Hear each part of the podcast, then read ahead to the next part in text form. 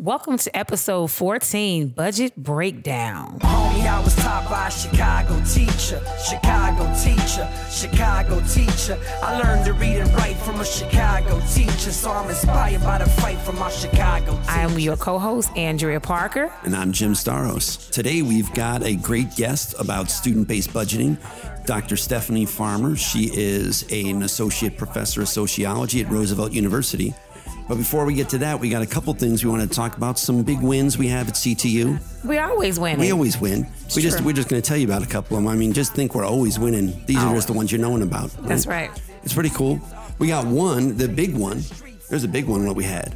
Tell us. I'm going to tell you about it. So, a teacher a number of years ago was inappropriately released from the school. As you can imagine, being targeted by principals and administrators. You know how that goes. Oh, definitely. Well, he finally won his appeal, won over $200,000 in back pay. I know, right? See, that's what we do here He about to have a ball. I know, he's killing it, right? He's killing it. It's going to be great. One check. One check, one that'd be fun. sum. Can you imagine getting a check that big? Plus getting your job back. I know, damn. That's cool. I might need to file a grievance. I think you should. Let's do that. Let's go right now. And we got some other ones. We got some other little contract wins. People that were, uh, it, I know a bunch of people had been denied personal days. I don't know if that happens in your building ever or not, but Not yet, but No? I've in previous schools we have been the threats of personal business well, days. the threat's always good too. We've had a few administrators that have done that, and um, but it goes to grievance, and these people are getting their money back. You know, a few hundred dollars there, a few hundred dollars there. But it's this is the point of what we do. We enforce the contract. We've got a good, strong contract. But now the real point is we got to make that stronger.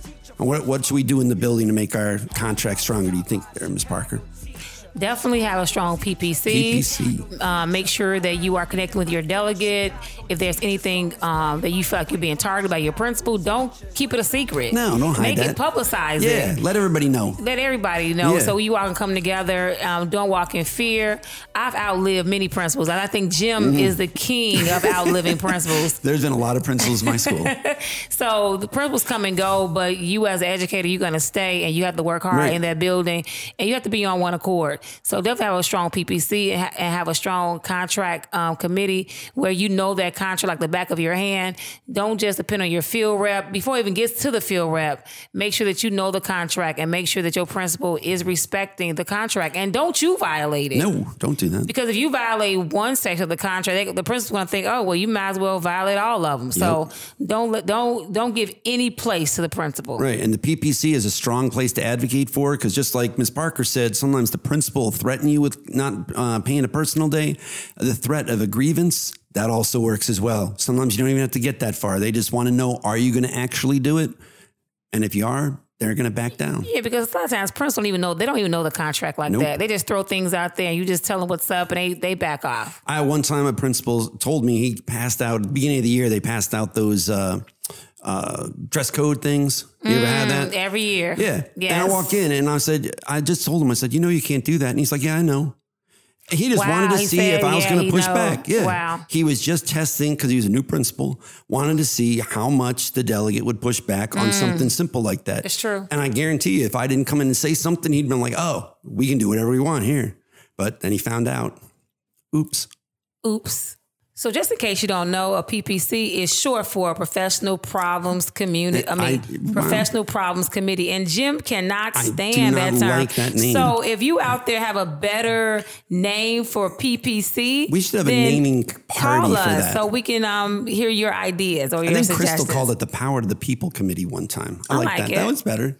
But we got to put it in our bylaws and We- we things like that. We should so, change that up. Yeah. So, so again, the PPC is short for Professional Problems Committee. Again, where you are, and you are an elected body. You're a delegate, and you're an elected body to represent the school. And you come to the principal or school administration, um, how often you desire. It could be eh, twice a month, once a month, and you talk about the issues affecting your school, contract issues co- affecting your school. Because a lot of times we don't just want to go straight to a grievance. It should be your last resort. But you want your principal and school administration to understand the contract and um, places where they may be violating it um, or overlooking some things. And we want to make sure that there are some procedures in place so the school community work well. So that's why it's important to have monthly meetings, Yep. like just monthly union meetings, so you can be able to get um, information from the people in your building and you bring this back to the principal. We don't want the delegate to go in alone. We want the delegate to have a team and know that everybody Right. is standing in solidarity. Right. It's like local organizing at the building level.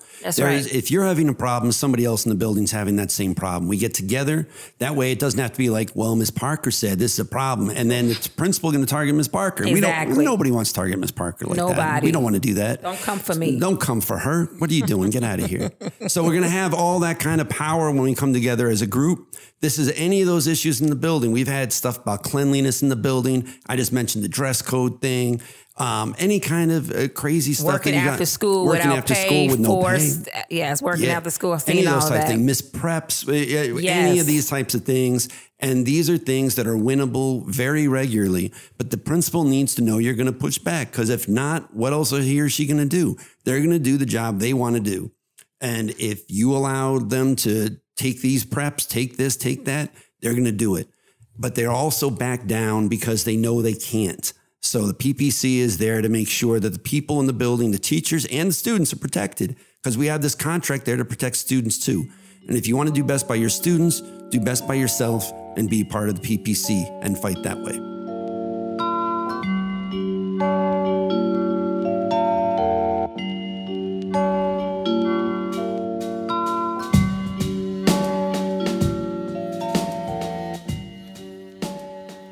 Welcome. We are here with Roosevelt sociology professor Stephanie Farmer. Nice. She's going to be our guest today, and she's going to talk about her study on student based budgeting.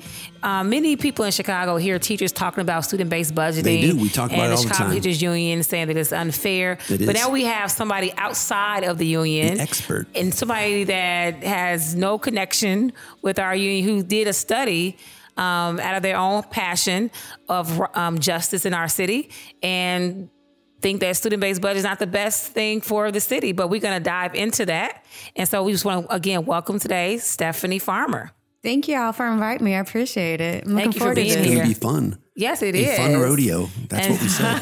and she's gonna just really just go there today. Just really just let um, all of us understand what student-based budgeting is, how it affects our schools, our staff, Mm-hmm. our communities, our city, and the impact that it has. So I'm excited. Me too. All right, Jim. All right. so, Dr. Farmer here is an expert on school budgeting and particularly student based budgeting. And I was hoping maybe you could explain to the listeners what the difference might be between student based budgeting and other types of budgeting that people might have for a school district. Well, you could talk about that previous model that CPS had employed, where um, it was an automatic allocation of funds for each school. So each school would be allocated, say, eight staff and teaching professional positions. The central office was going to cover those expenses. Okay.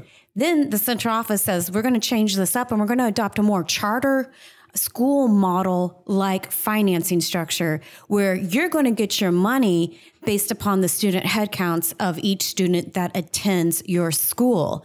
So instead of just getting um, like the financing from central office and the central office is going to pay for your staff and teaching positions, this uh, CPS changes it up and say, now we're just going to give you a budget. We're going to cover three positions for you, and then you're going to have to take that budget and figure out how you're going to spend the rest of that money to determine what your school wants and how you're going to pay for it. So now the budget is going to be based primarily on student headcounts, and then that's where like the trick, like how it gets a little tricky here. Right, because the district now basically essentially only pays for the assistant, one assistant principal, a clerk, and a counselor. Exactly. um, because but because of the special ed laws that were violated, Right. um, now Central Office now pay this year started back paying for special education teachers or diverse teachers. So. What's wrong with that? What's wrong with having student based budget? What's wrong with having this head count process as a way of school funding? Because a lot of people say it's a fair way of funding. I get that a lot, right? So people are just like, yeah, it makes sense that you'd want to give like the same amount of money for each student that attends a school. And I'm like, but hold up. Now we got to think about what happens inside these schools mm-hmm. and also like the, like what's also happening inside the neighborhoods too. So if you look, I mean, you have like the set of experts that will like say, hey, look, you know, lower income students have a whole bevy of needs that higher income students don't have. Mm-hmm. And so lower income schools need more resources to build up their the, the what's happening inside the schools to ma- to to meet the needs of lower income students. Um, and I would say too that mm, um, my our our research, the main problem that we were identifying is that how do you get to a school that has low student head count, low enrollments? Okay. I'll just go for low enrollments here on out, right? Um, the thing is, is that like once you start financing a school based upon low enrollments, you're going to like then have schools that are going to have like either big budgets or small budgets. Schools have fixed cost, right? So like Right. you have to keep the lights on, you have to keep the heat going, and that heat doesn't depend upon the number of students that are in that. It's based upon the building itself. Right. So you've got some fixed cost, but now you have smaller budget to meet those fixed costs. So then how are s- schools going to deal with those like smaller budgets? Well, you start trimming out where you can. And one of the ways that you trim out is that say, oh, younger teachers or newer teachers, rather, I should say that cost less than veteran teachers. Right. So mm-hmm. we're going to get rid of those veteran teachers because they've acquired, you know, like a, a high, they, their salaries are higher than newer teachers. And now you've just stripped the people that have accumulated the most knowledge, the more like the like more enriching relationships with the students, with the parents, the family out of those schools, the schools Right. that need those kinds of supports. So um, we were thinking about like, well, how does a school gets gets under enrolled? Now I'm going to connect it back to like CPS's policy, earlier policies where they're saying, hey, look, let's roll out the school choice program. And school choice was like, we're going to give parents and Right. students more choice by giving, like offering a bigger menu of schools. You have selective enrollment, gifted, uh, career academies, STEM programs, charter schools, right? And when they roll out all of these schools, um, one of the things that you give more, you, keep, you give people more choice, but they started to roll out these schools in areas that were like losing population, swift declines of population.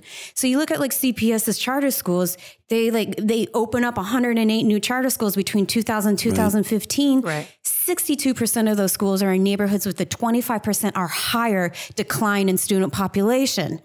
So that becomes the context in which now you have under enrolled neighborhood schools. Mm-hmm. Right. And then they switch that up in 2013, 2014 and say, hey, now you're going to have to fund yourself based upon your student headcounts after we just rolled out all of these new schools in your neighborhood that have declining population. That's crazy. So what happens to that neighborhood? Right. That neighborhood's already if, if a neighborhood is like in a population decline, usually that's correlated with lower incomes, higher unemployment rates, higher poverty rates, also higher unaffordable housing. Right. So Right. now the neighborhood's distressed and you add one more element that distresses the neighborhood, these underfunded schools. And, Right. and, and, and, and that's where I think that like um, just kind of neglecting what's happening at the neighbor level, a neighborhood level and saying, hey, we're going to finance school in this very fair way of giving every student the same amount of money doesn't necessarily achieve these kind of public good ends that we would hope that we could use schools for. Right. One of the things you mentioned in your your article that I liked a lot was this distinction between a business model and a public good. And Yeah, I circled that. I did too, and I actually put it in bold in my notes. So I, I know people love getting quoted back to themselves, but I'm going to use a quote from your thing. Um, you, you said since the 1990s, the Chicago Board of Education has adopted various reforms to make Chicago public schools work more like a business than a public good. And I was hoping you could explain what the difference is and why is that important in this context particularly. when you operate a school like a business, you- can one the first measure that they did was say, "Hey, we're going to give you consumer choice. So we're going to give you more choices between schools, and we're going to empower uh, parents to act like consumers, and you can uh, consume the school that you want to go to." The next kind of logic of implementing that business model um, is to say, "Hey, now every we're going to make everything the same. Everybody gets the same amount of money to enter into that education market, and then we're going to finance those schools based upon what consumers are demanding. So if school, if, if consumers are demanding your school, you're going to get a bigger budget. If consumers aren't demanding your school, you're going to get a smaller budget." But people don't attend schools just because of like some kind of choice, like this kind of like abstract choice. People go to schools on very concrete and specific conditions. Right. Is it close to where I live? Is it close to where my mom works? Is it close to where my cousins are going to school? Right. These kinds of real concrete and, and specifically ways that people make choices. Um, and, and and so when you have these neighborhoods that are depopulating or maybe have more uh, choice than what like the the, the number of, of of of student or like school age population that exists in the neighborhood would really demand, you're going to be stretching those resources thin across the system, right? Right. And then then once you stretch those resources thin across the system, you end up with schools that then have to like th- and this is what we've seen in schools that like because we have small budgets, we can't like hire two second grade teachers, so we're going to put 40 kids in one class. Or alternatively, we're going to get rid of like this history program or our history focused classes because those aren't being tested on and we don't have the resources to pay for that teacher or we're going to get rid of these other kind of enriching programs. So then you strip the school down to its bare bones. Right. And, and and that's the kind of the point I, I end up on the paper is just like saying how is like stripping how is like offering like a like a range of like bare bone schools a real choice Right. And then, so that's why I'm like, I'm saying like, when you go to like what the public, I know I was trying to get to like what the public good Right. model is, Right. is that we should have a standard in which we want all schools to provide um, enriching programs, enriching curriculum. Um, we don't want schools to have to choose between uh, like newer teachers or their veteran teachers. Um, schools shouldn't have to make those hard choices. We should want a standard in which all kids can have the resources they need for quality education, as opposed to then just having it like you're going to get punished if you don't choose the right, school. So it, it's one of those things we don't want schools to be like a business where they're competing against each other. They should there should be a standard at which they all are at so that we can all be successful in whatever neighborhood we are, which will then help some of that issue about depopulating those neighborhoods. Yeah, I don't understand how it was a choice because you have selective enrollment, the magnet, all these schools, but students don't just automatically choose them. Like mm-hmm. you can choose but that don't mean you're going to get accepted. There like the go. only school That's you can really too. get accepted into besides your neighborhood school is a charter school. You don't automatically get accepted into a selective enrollment school or a magnet school or a baccalaureate school or military school, but you do get accepted into charter school. They take basically everybody, even though they may say it's a waiting list, but you can get into those schools. A lot of times you can get into there, just apply and they'll accept you. So it's like when, it's, when they say choice, like how many choices do you really have? Right. Because I, I think that most people who go to the charter schools are people who may be trying to get into selective enrollment schools for high school and they don't get in. So I can have a choice to go to a charter. I feel like school choice is like not really real because I feel like the school still chooses you to a certain degree. Like you just can't choose any school you want to go to in CPS. Well, it's like too that like what we're doing is we're treating schools like as like it's a choice between Coke and Pepsi, Mm-hmm. and that I believe that Coke does make a superior product. I'm seeing your Pepsi product I right there, but you. that's you know. Yes. Uh, I beg we to have a differ, Pepsi but machine in the building. We're going to do something about the Pepsi machine. But let's just say, for instance, that the majority of Americans find that uh, that Coca Cola classic products are more delicious than the Pepsi Cola products, They are. right? They and are. then eventually, like either Coke, like either drives Pepsi out of the market or like shortens its like its breath within the market. And and, and in some sense, that's how we're treating schools. That like you know you're choosing between either like the Coca Cola formula or you're choosing between the Pepsi Cola formula. But schools don't just function as like a consumer product. Schools have these presence with in communities in terms of being community resources, community anchors. That's true. Um, and, and I remember going through that, like you know, like going to those like public meetings during those two, the 2012, 2013 school closures, right? Right. One of the things that always struck me was how much people identified with their school. Right. That strong kind of like family connection people had, or just like that Mm-hmm. strong sense of identity. Absolutely. So it plays multiple functions as to who we are fundamentally as human beings, as well as in the communities in which we live. That Coke Exactly. and Pepsi just frankly doesn't do for us. Right. You know? And so, but, and also we think about like schools are like supposed to be the fundamental basis for us developing our humanity, preparing us for the future, Right. preparing us for the, you know, jobs and career pathways, what have you. And then to say, okay, if you choose this school, then you get all those, all, all the goods. If you choose this school, well, we're going to strip down what you get, what we're going to offer you to its bare bones.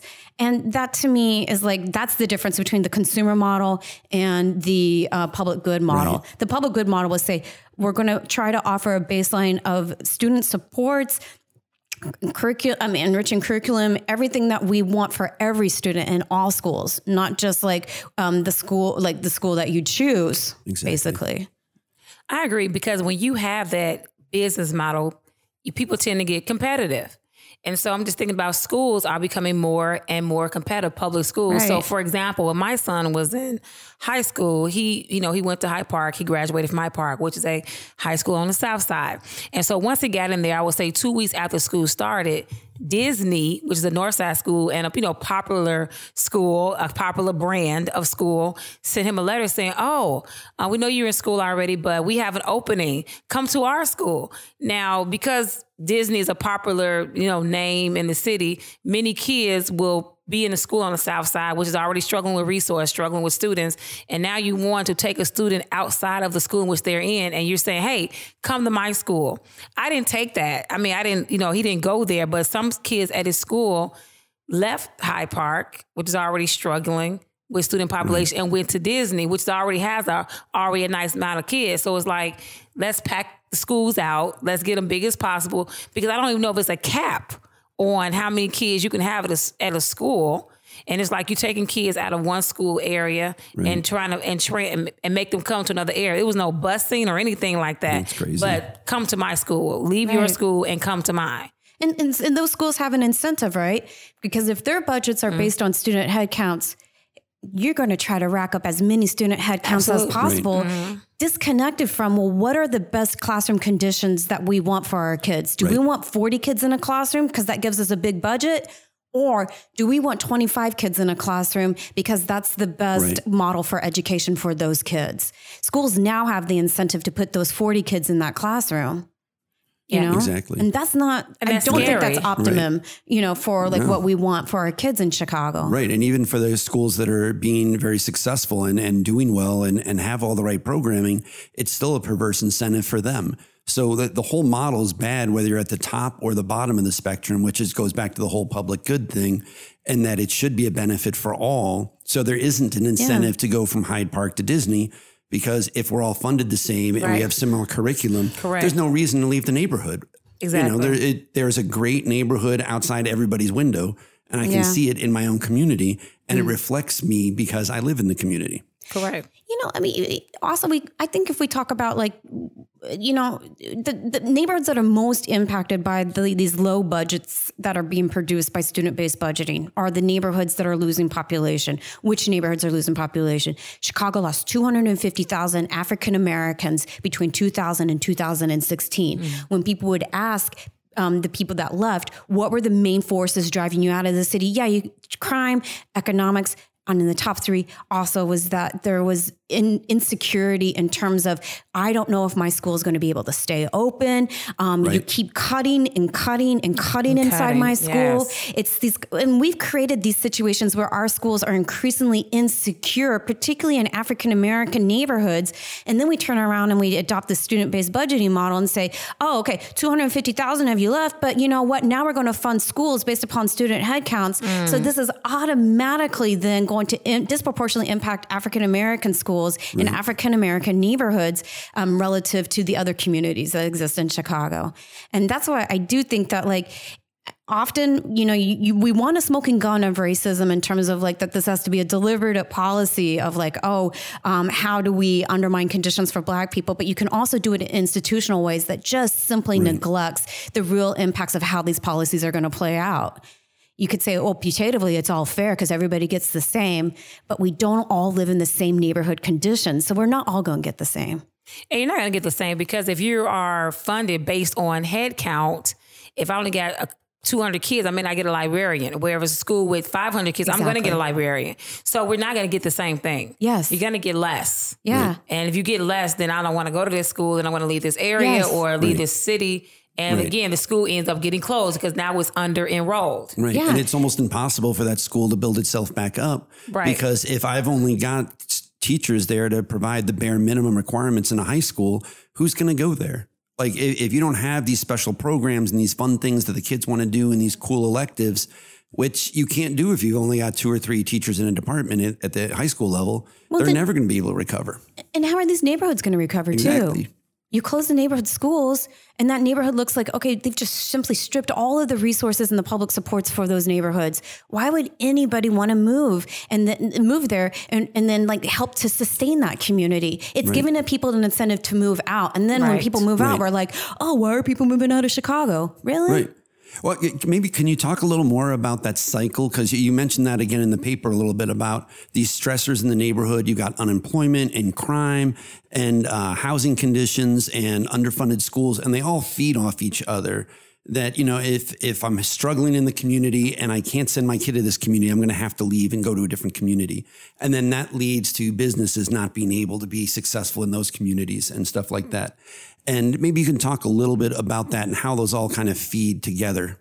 So I have to explain the world really now? Yes. and, and if you can do it in five minutes, that would be great. Thank you. yeah. More than enough time.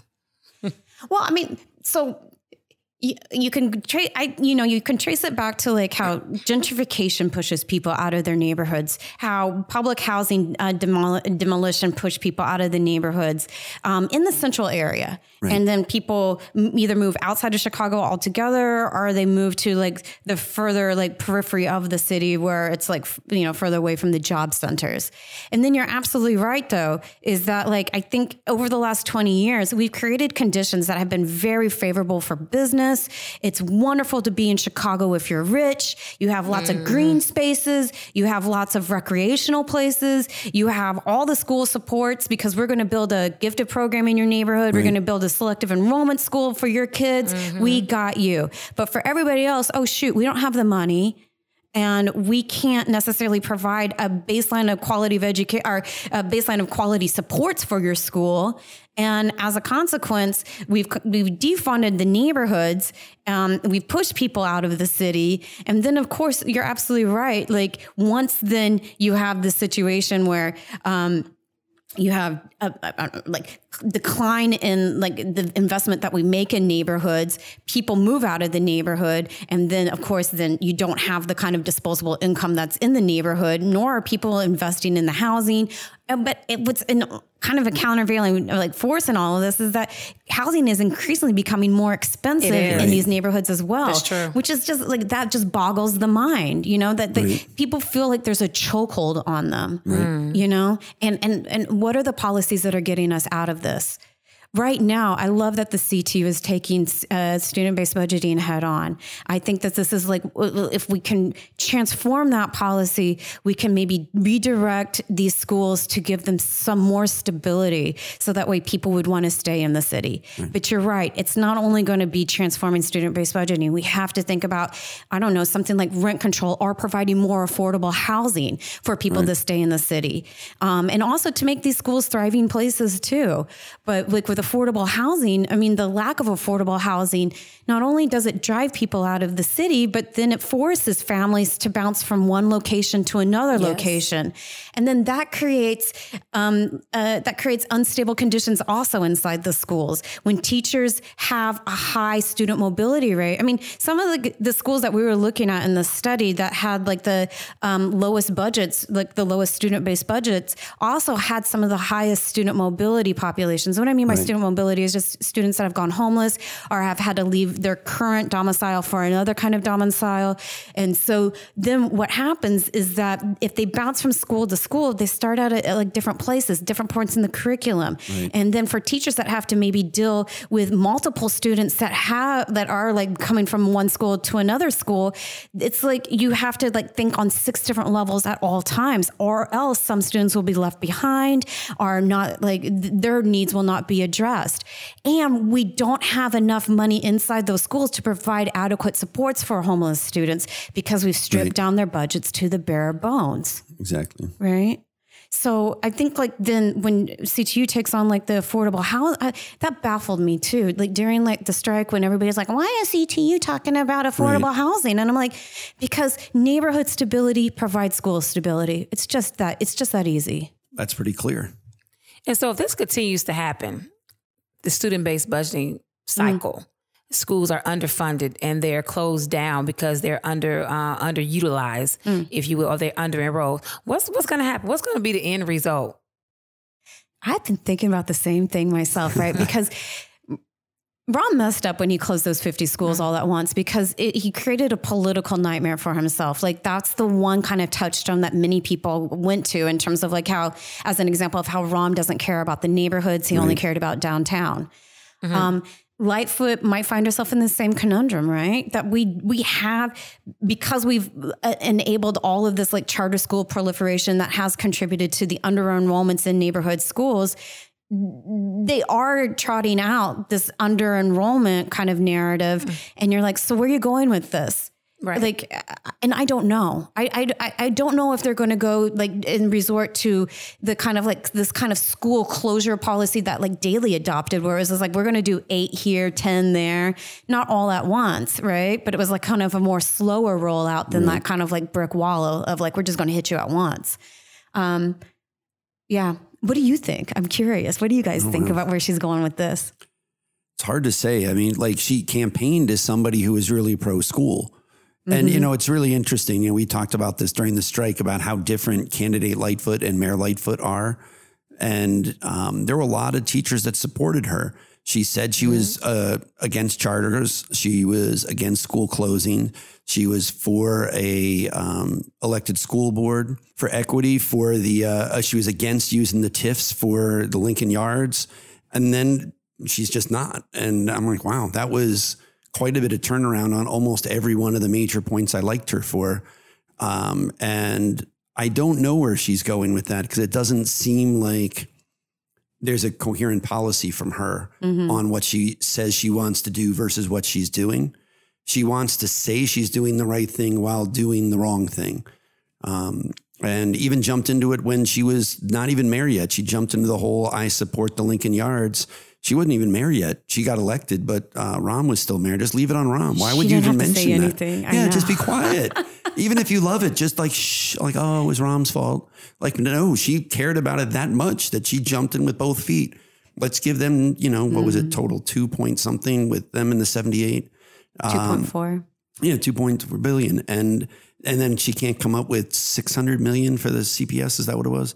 So we'll give the billionaires four, almost four times what we'll give the kids. I mean, that's a sad priority, but it does seem to be where she is. Yeah, it's scary. I don't know. I just think about the bigger picture um, of what can happen. I just think about the privatization of schools. Like you take you can you constantly closing schools, and the more schools you close, the less choice I really have. Yeah. Yeah. So you're talking about school choice, but if you continue to close schools down just because of head count, Right. And then I have very little choice. So I think about um, the Englewood, the new Englewood STEM school. In order for that school to be open, for neighborhood schools in Englewood were closed down, Right. and so I have less choice. And so if I'm in Englewood, I want to go to high school in Englewood. That's where I got to go. I don't have a lot of choice. Right. So and it's just scary for I feel that this school closure and student based budget is going to lead to less student choice and Right. more charters. And charters again have the option of charging you for little things here and there. A lot of times people think that charters are actually totally free, but they have fees and things like that that mm. you don't even know about. Right. And I know some students who couldn't graduate unless they paid certain fees and just Right. more it's just more things that we don't see in that world. And I just don't want our children to be subjected to that because they do have less choice and because of Right. some failed policy or unjust policy that went on just to be able to get rid of their choice. And I also think last episode we were talking about the um, depopulation of black educators in CPS, and you know because these schools that are, that are being closed are so targeted in the South Side and the West Side, and that um, traditionally the schools had been taught by people that live within the community. So if that's the community you're in and they're closing that school, then it's going to reflect more of those teachers from that community. And that's going to, you know, further, you know, hurt this, hurt the system and hurt how it's being run. And we're going to lose more and more uh, veteran black educators in the city. And I think that's a huge problem in itself as well. Yeah, I think the loss of the black veteran teachers is actually one of the undertold stories that's connected to student based budgeting. One of the things, of course, that we saw come out of like the school closures is that 88% of the schools that were closed were closed in African American communities. African American schools tend to have a higher percentage of, of uh, black veteran teachers. So when you close the school, like teachers get shuffled, but some just simply say, I'm leaving this situation. I'm going to go into a more stable situation. Well, student based budgeting also creates instability inside schools. So when um, when you cut veteran teachers and replace them with um, newer teachers, that's one way in which you're shuffling um, teachers outside of the school. Also, what we're finding is that people are leaving the school just because when you create these kind of these like you when you create these like con- contracted budget situations um, and and you make the life more difficult for teachers and staff inside the school some people say i'm not going to deal with this anymore and i'm going to find some like stability outside of this like this school system. So there is a direct correlation between student-based budgeting and the loss of black veteran teachers inside cps And not only that, they leave the school, they leave their community. They may have to leave the city. They have to go to the suburbs or go to mm-hmm. another state to be able to find a job. Because again, teaching is mm-hmm. not just a job, it's a career that black teachers have invested in. I have my master's degree in elementary education. So I'm invested in this field. So it's not like you're just working a job where you didn't Right. go to school and had to take out student loans for it. It's a career. So if I cannot work in CPS, I have to find somewhere to work. And if I'm working in the suburbs, then I have to leave where I'm living because it's going to be hard to commute so far. Or they may have a requirement that requires me to stay there. I don't know. But that's also where you have middle class people leaving a community. And you Yes. have more and more middle class people living in community, then you don't have businesses really wanting to invest in the community. And then it's it's Yeah. it's a mess. Right. yeah it's just one more way in which we're undermining neighborhoods Correct. while undermining the schools. I always say to my students, all my students are like, "Well, how can we have like, how can we get more resources into like depri- uh, uh, like underserved like neighborhoods?" Um, I'm like, one of the fastest way you could do this is invest not only in the schools but also in the public sector workers. Public sector workers, they live in Chicago. Right. Um, they are invested in making Chicago a better place. Yes, And also, you give them more money; they have more disposable income that they can spend in their Chicago communities. Right. You know, and like you just give money to rich people, what are they going to do? I'm going to put this in the stock market, so I'm going to take it outside of the city altogether. Exactly. One of the other things I really liked about the report that you've got that even if you don't understand the um, the writing or you don't understand what they're trying to get at with the numbers, which I think is extremely clear anyway. The the maps, and I really wish we had a little video thing right now. We'll put it up on our uh, on the notes for this podcast, so you can get the link to it. But the the maps are fantastic because it shows that every single one of these schools that's under resourced is on the south and west side, and every one of the high resource schools is on the north side. Everyone in every different category you've got, whether it's schools that are under resourced, whether it's issues of poverty, whether it's issues of whatever is going on in that neighborhood. I think there's six different maps on there. And they all, if you laid them over each other, it would it would be a mirror image of each other Yeah. almost. I think it's very powerful to see it uh, laid out that way. You know, one of the other things that like in the maps too is that uh, I think what some people like are, find like uh, tricky is that they're like, well, look, maybe it's just that there's more kids on the north side, and maybe Right. there's less kids on the south side. You know, like the neighborhood is depopulated, and it's like when you actually compare the north side and the south side and west side together, what you find in these like low budget schools and the high budget schools is that the neighborhoods have the same percentage of student age populations that Yeah. live in those neighborhoods. That was the crazy. Only thing that's different is that the lower budget schools have more charter schools inside their neighborhood um, areas. Right. And so you have, you could say there's more choice on the south and the west side and less choice on the north side. then people are like, well, that's great. Then that's, we're giving people more choice. And I'm like, well, wait a minute though. If this choice is leading to like, and this is what you were saying earlier, that like it leads to like these underinvested schools, then that's not really a choice for me. Right. You know, why would I want to choose an underinvested school? Or alternatively, it's like creating the conditions in which this school is going to close. Right. But also, I'm saying like, well, why did they choose? Why did the charters open up in the south and west side as well? And it's like, well, maybe it was just more politically expedient because we did see that, like, um, on the one hand, I do think like there's a justification for like, okay, like we um, are trying to provide more choice so that way that we can like improve the conditions. So this is kind of a civil rights issue. And I, I'm really kind of sympathetic more to to those intentions than the other intentions are like, well, we could just expand our market, and this is the easiest market to expand in. And it and it was disconnected from anything else that was happening inside those neighborhoods, and also just like how those demographics were going to affect the neighborhood schools. Or alternatively, they didn't care how it was going to Right. affect the neighborhood schools. It was to their advantage if the neighborhood schools would end up underfunded. Right. I mean, that was one, when I would argue against charter schools at different forums. One of the questions I'd always ask the the charter people, I'm like, how many charter schools are in Hinsdale? How many charters Yeah. are in New Trier? And why is that? Is it just that they are only needed on the south and west side of Chicago? I don't understand that. And of course, if I'm a parent and I don't understand this situation and I see a school that, as you said, is under resourced, there's not enough staff, and there's a brand new shiny school built by Rahm or Daley or hopefully not Lightfoot, but who knows, um, sitting next to it, what am I going to pick? I mean, it, it's, I, I got to stay in the neighborhood. Like, this is where I live. This is the easiest place for me to get my kid. I'm working a minimum wage job, not making enough money, which is a whole nother issue that kind of factors into this, the, the low wage situation for a lot of these families that need multiple jobs to be able to just put food on the table.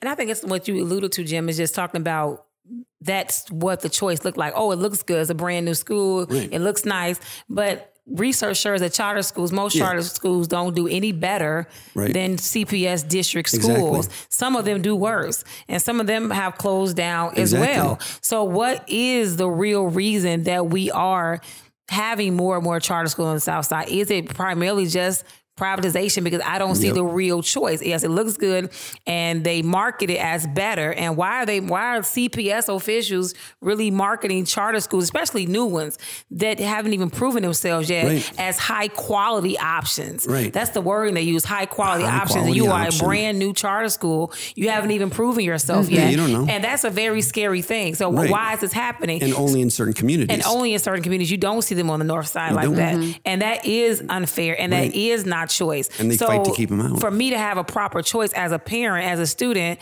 I should have quality schools to choose from. Yes, you should. they should. all should be properly funded, overfunded. That'd be Uh, neat. That'd be nice. But but you're pushing me to choose a certain way. Well, let's be real too about these like shiny new packages that these charter schools are coming in. A lot of those are debt financed. Who pays for that debt financing?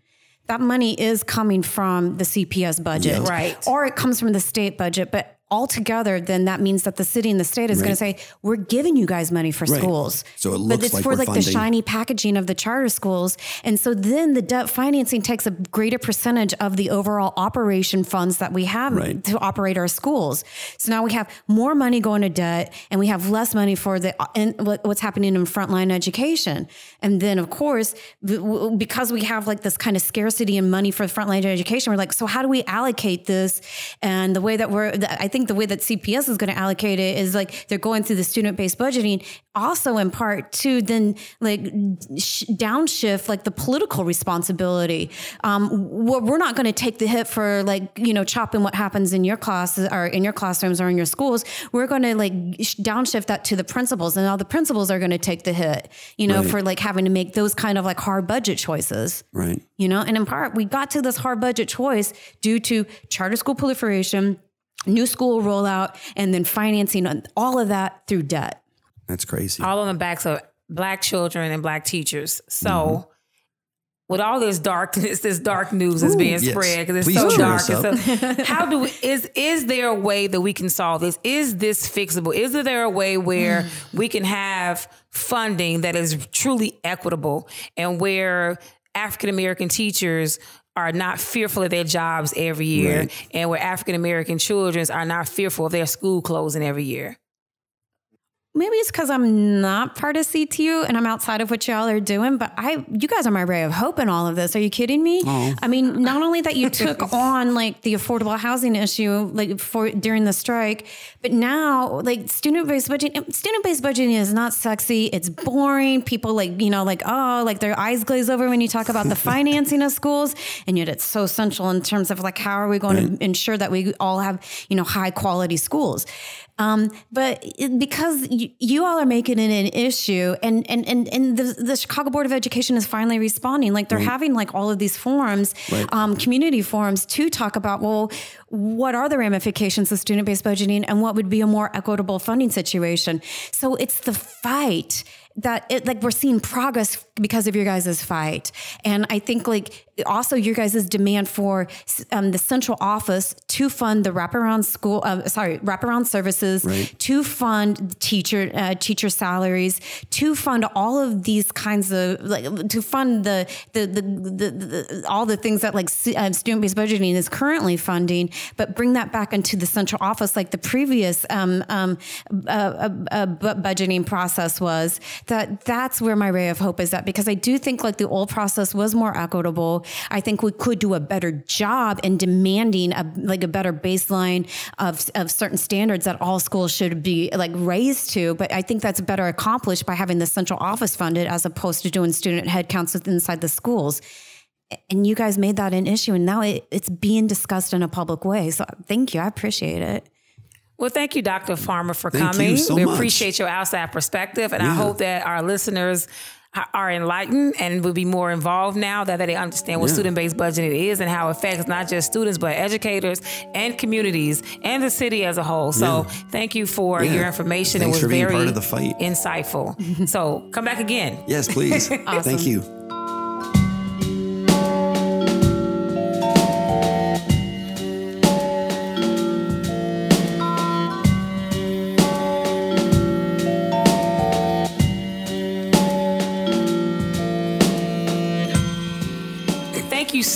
Much to our faithful listeners. And if you're a new listener, for tuning in to our podcast, Budget Breakdown. Please listen again. Yeah. And please subscribe if you have not. Tell a friend, tell a coworker, tell a family member. There you go. You can reach us if you have any questions, comments, concern, or want to be a part of the show. Call us. 312-467-8888. If that was too hard for you to remember, I'll say it again. Say it again. 312-467-8888. Jim, how else can they reach us? They can also reach us by email at ctuspeaks at ctulocal1.org. They can also reach us on our website at ctulocal1.org slash podcasts. And they definitely need to share this with some of their friends if they have any. I hope so. They better have some. Yep. Miss Parker's having a birthday coming up, so she can find a friend there too. Thanks for sharing. Always. And just to remind everybody, if you want to get that great paper from Dr. Farmer that we talked about earlier, it's called Student Based Budgeting Concentrates Low Budget Schools in Chicago's Black Neighborhoods. It'll be available at ctulocal1.org slash podcast.